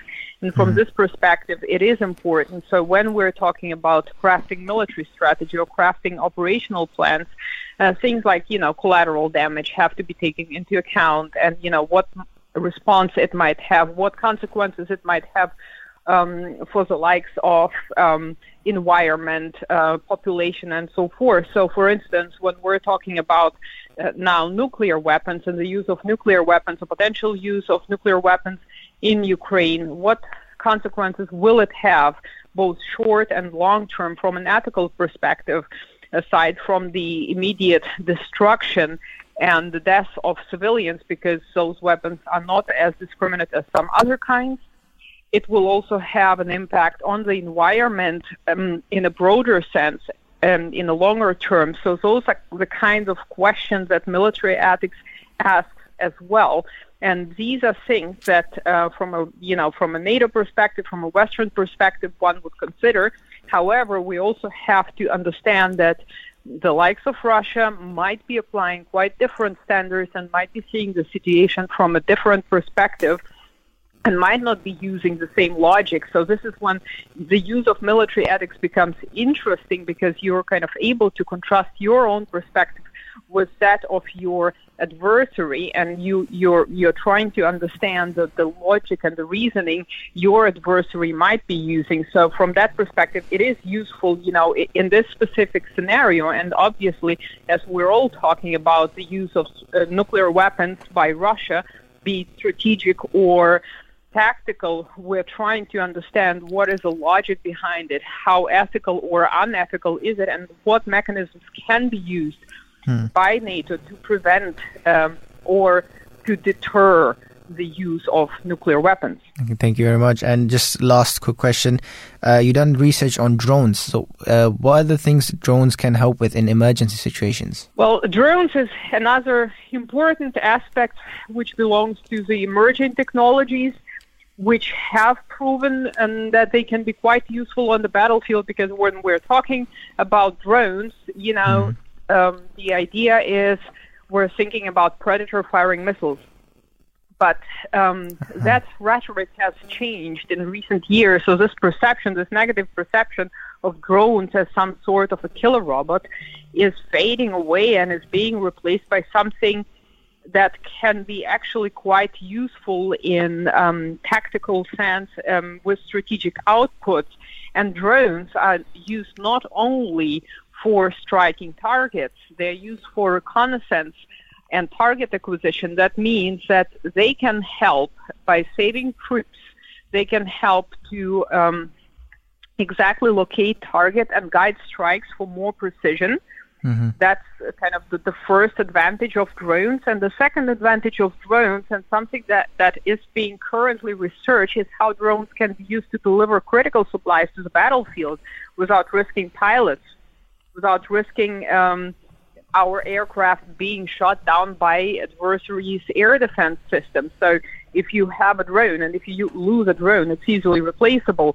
If you have um, a helicopter or a plane, you would essentially lose not only the plane itself, which is much more expensive, but also um, a pilot, which um, is very, very bad because pilots take a long time to train and are not as easily replaced. So obviously, from the um, point of view of troop protection, drones are very important because they can be used for casualty evacuation and obviously delivering critical medical supplies to the battlefield as well as delivering humanitarian help. So the use of drones uh, right now is quite multifaceted and you know one has to be creative on how one uses drones and you have a huge selection from very heavy reconnaissance drones to, to kind of smaller drones that can strike targets but um, it opens up different kind of capabilities for the armed forces, both when it comes to offense and defense. Yeah, yeah, no, no, most certainly, most certainly. Um, thank you, uh, Dr. Miron, for, for for being with us, for answering our questions and sharing your insight into this uh, very important topic, uh, to say the least. Um, uh, again, thank you, and we hope you have a wonderful day ahead as well. Thank you. It's been a pleasure. Thank you. Bye bye. Bye bye. 0208 687 7878 is the number for you to call. That was Dr. Marina Miron, who's a postdoctoral researcher at the Defence Studies Department, King's College London, uh, who specialises in military strategic studies with a focus on Russia's military capabilities, uh, including land, air, sea, space, and cyber domains, and its doctrinal thinking. Um, we're going to be going straight to our last guest for the show. We do have with us on the line Dr. Paul Dorfman, uh, who is a member of the Irish Government Environment Protection Agency Radiation Protection Advisory Committee, as well as founder of the Nuclear Consulting Group and a member of Sussex uh, Energy Group at the University of Sussex, where he is also an associate fellow. Assalamu alaikum, peace be upon you. Good morning and welcome to the Breakfast Show. Good morning. Thank you for involving me. You're welcome, and thank you for, for being with us. Um, we we don't have too much time, and we do want to ask you a fair bit of questions as well. So, just quickly getting straight into them, how is nuclear safety and security ensured around the world? Well, it's a bit of a piece of string. Nuclear regulation happens uh, country by country. Each country that has nuclear infrastructure has a regulatory system uh, that sort of tends to be overseen by the International Atomic Energy Agency, but what they say is not mandatory. It's more sort of sort of advisory. Thank you. And what impact does nuclear energy have upon the environment, and how does it affect sea life and climate change? Well, the problem with nuclear is that it also uh, involves nuclear pollution, including uh, normal discharges, uh, discharges from accidents and incidents, and of course uh, questions of uh, nuclear waste. Now, in terms of sea life, uh, in the past there have been very significant nuclear dumping to the sea, uh, which mm-hmm. now has been restricted. Um, in terms of climate change, that's really a contested area. Some say that nuclear will be good for the climate. However, oh. with what's happening, the fact seems to be that climate really is ramping much quicker than we thought than before. And all the recent evidence points to points to uh, a very enhanced sea level rise and also uh, problems with inland water. Now, nuclear needs a large amount of water to cool reactors, which means that mm. it's located by the sea or inland uh, by uh, large bodies of water or by the river. Now, what we know is the sea levels will rise, but in the short term, that's not the issue that will be a problem storm surge, which is basically where the sea sort of ups and moves inland, may flood uh, coastal nuclear. And as we've seen already in France uh, this summer, nuclear has started to be shut down because uh, mm. of cooling water issues. Mm-hmm. And uh, some people are beginning to champion the use of nuclear power as a source of lower carbon electricity. Uh, what are your thoughts on this? Well, yeah, I mean, it's um, it's uh, the problem really with nuclear is that it takes about up to 20 years to put down one reactor. Um, you know, the, the, the, new reactors in Finland, France, and Taishan all took uh, around 17 to 20 years uh, to each one to build, and and each of those were largely about maybe I don't know, sometimes like five times over cost. Meanwhile renewables met all of the rise in electricity demand in the first half of 2022, preventing $40 billion fuel, uh, dollar fuel costs and saving about 230 megatons of CO2. Last year, renewables, I mean, here's the key really. Last year, renewables made up 80% of all new electricity generation worldwide and a quarter of all new energy uh, electricity generation in, in, in the US. So what we're seeing really is a sort of a seismic shift towards the uh, towards the uh, renewable evolution here. Mm-hmm. Now, also when, when one considers what's really going on, your your past speakers were speaking about uh, events in, in Ukraine. The fact is that Russia and Russia-controlled Kazakhstan controls 42% of all uranium uh, feedstock for nuclear reactors worldwide, and 20% for Europe. Now, um, uh, Russian nuclear exports are still untouched by by sanctions. So this this this notion that uh, somehow events uh, in Ukraine have seen an upswing in, in nuclear it can be can Mm-hmm. be can be really challenged. hmm And uh, lastly, being an expert in uh, nuclear policy, in a worst case scenario, what would be the most severe consequences of a nuclear war? Well, at the moment, we're not thinking about that in in in Ukraine. Uh, Putin has started to talk about tactical, so-called battlefield nuclear technology. Um, uh, these uh, weapons can be dialed up and dialed down to, you know, uh, uh, say 98% of, of the bomb that landed on, on, on Hiroshima.